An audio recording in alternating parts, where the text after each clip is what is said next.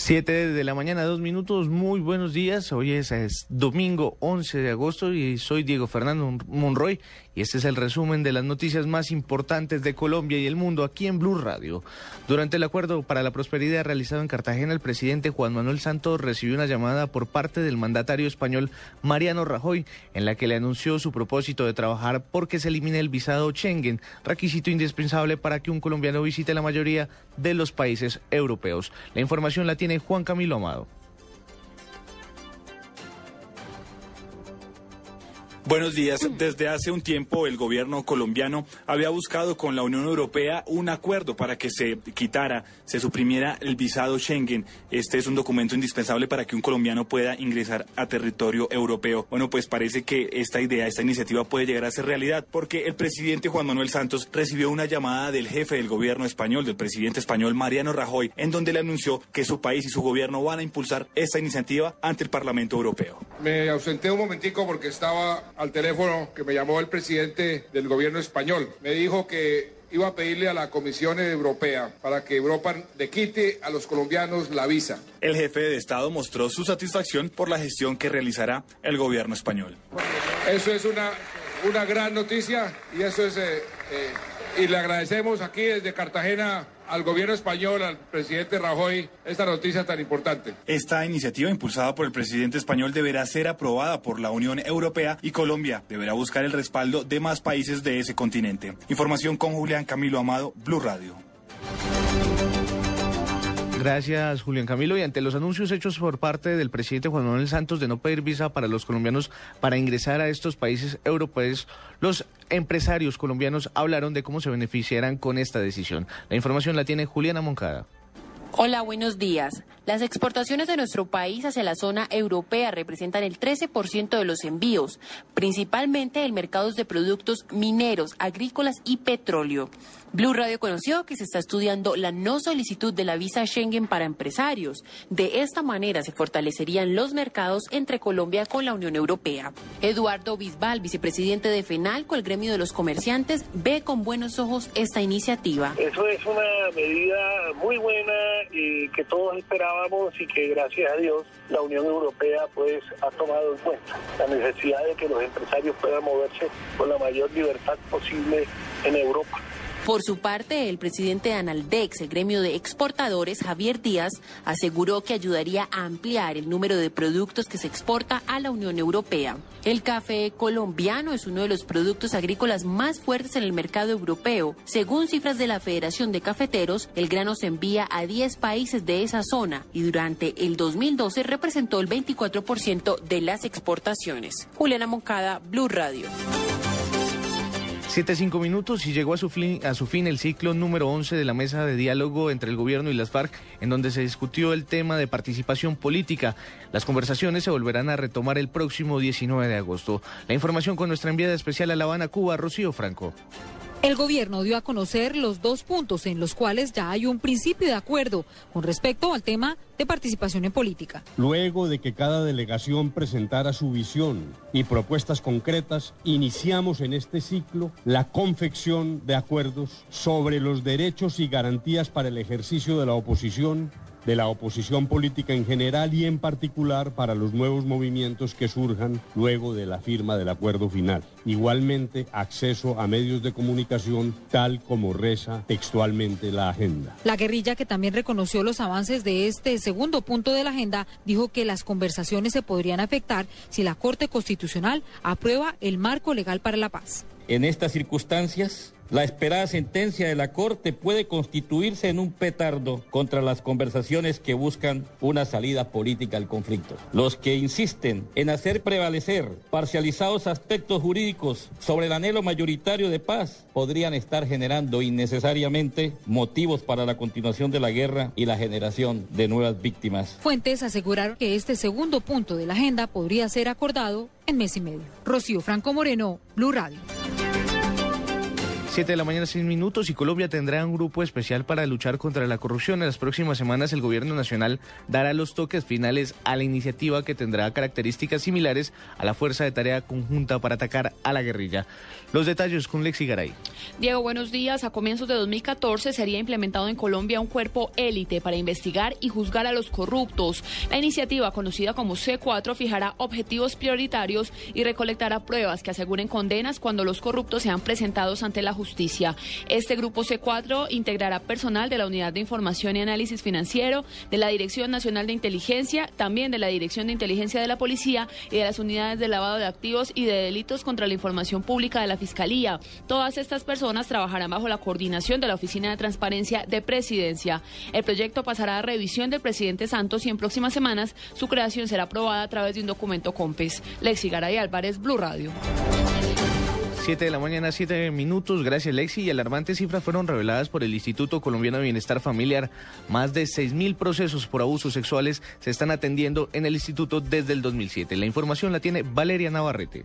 En lo corrido del 2013, el ICBF ha conocido 2.620 casos por abuso sexual a menores de edad en el país. De acuerdo con los reportes de la entidad, el Valle del Cauca, Huila y Magdalena son los departamentos con mayor número de casos. Bogotá aporta casi la mitad de los casos registrados en el país, con 1.184 abusos sexuales a menores de edad. Las localidades con mayores registros son Suba, Ciudad Bolívar y Kennedy, esta última con las cifras más preocupantes. Además, la directora del ICBF, Adriana González, precisó que los casos tienen que denunciar.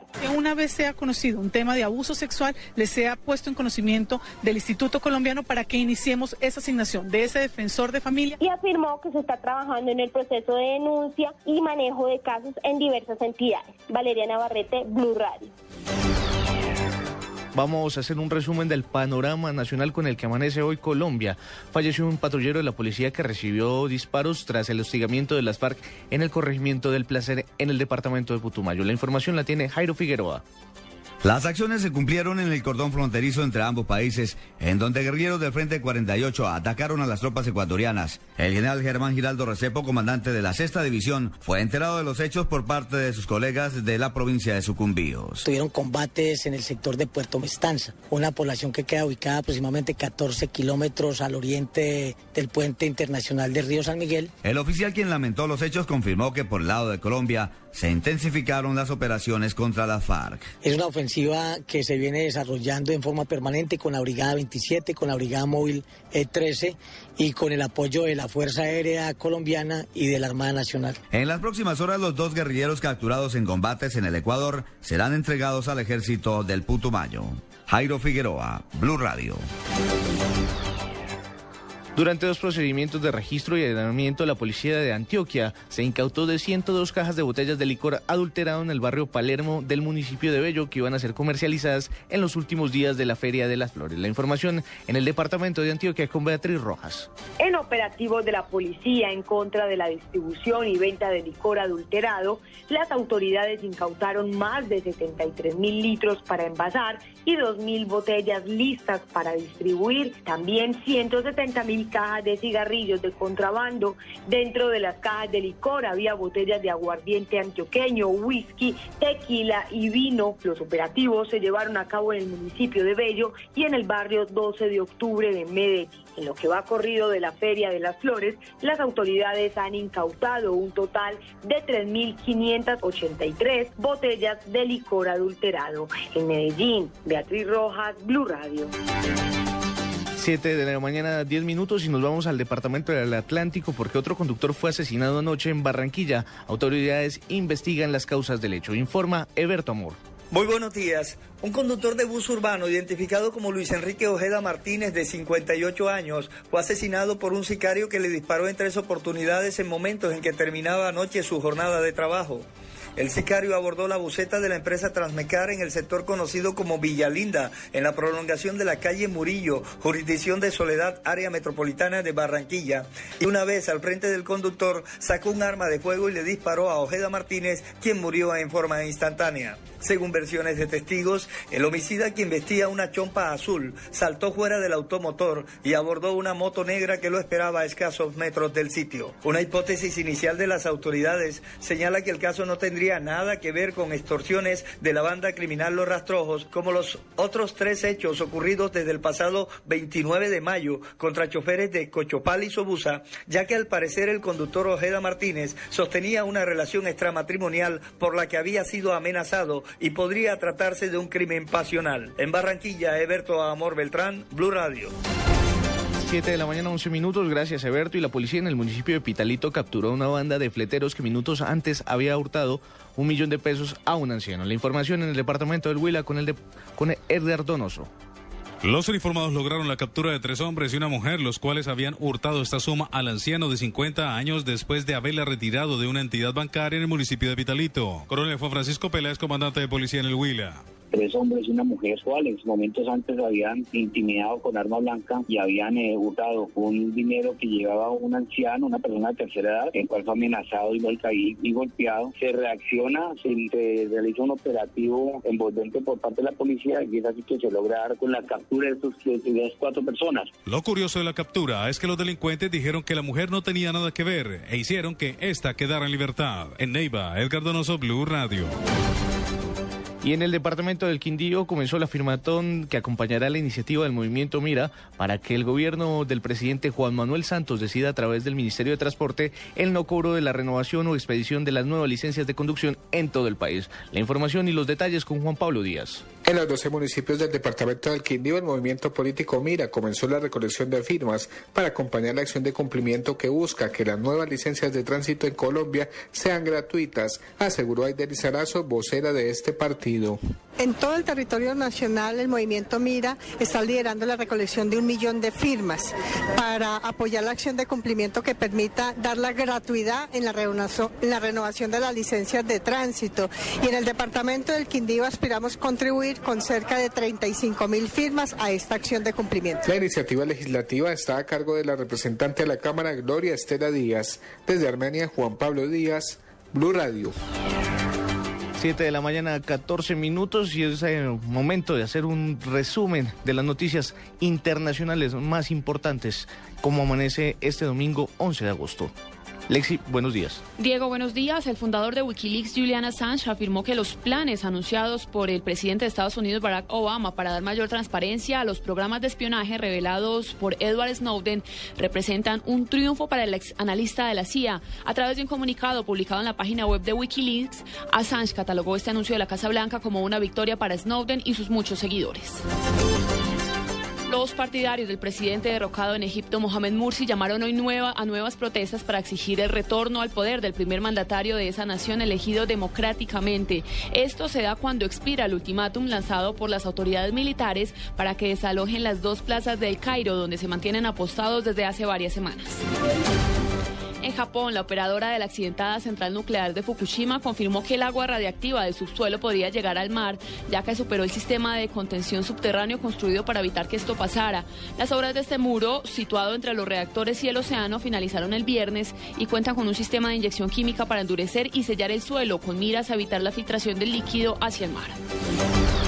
Finalmente, el primer ministro israelí Benjamín Netanyahu fue operado esta madrugada de urgencia y con éxito de una hernia umbilical en un hospital de Jerusalén. Debido a esta intervención fue aplazada la reunión dominical del gabinete. Sin embargo, el comité ministerial se reunirá hoy para debatir la excarcelación de 103 presos palestinos.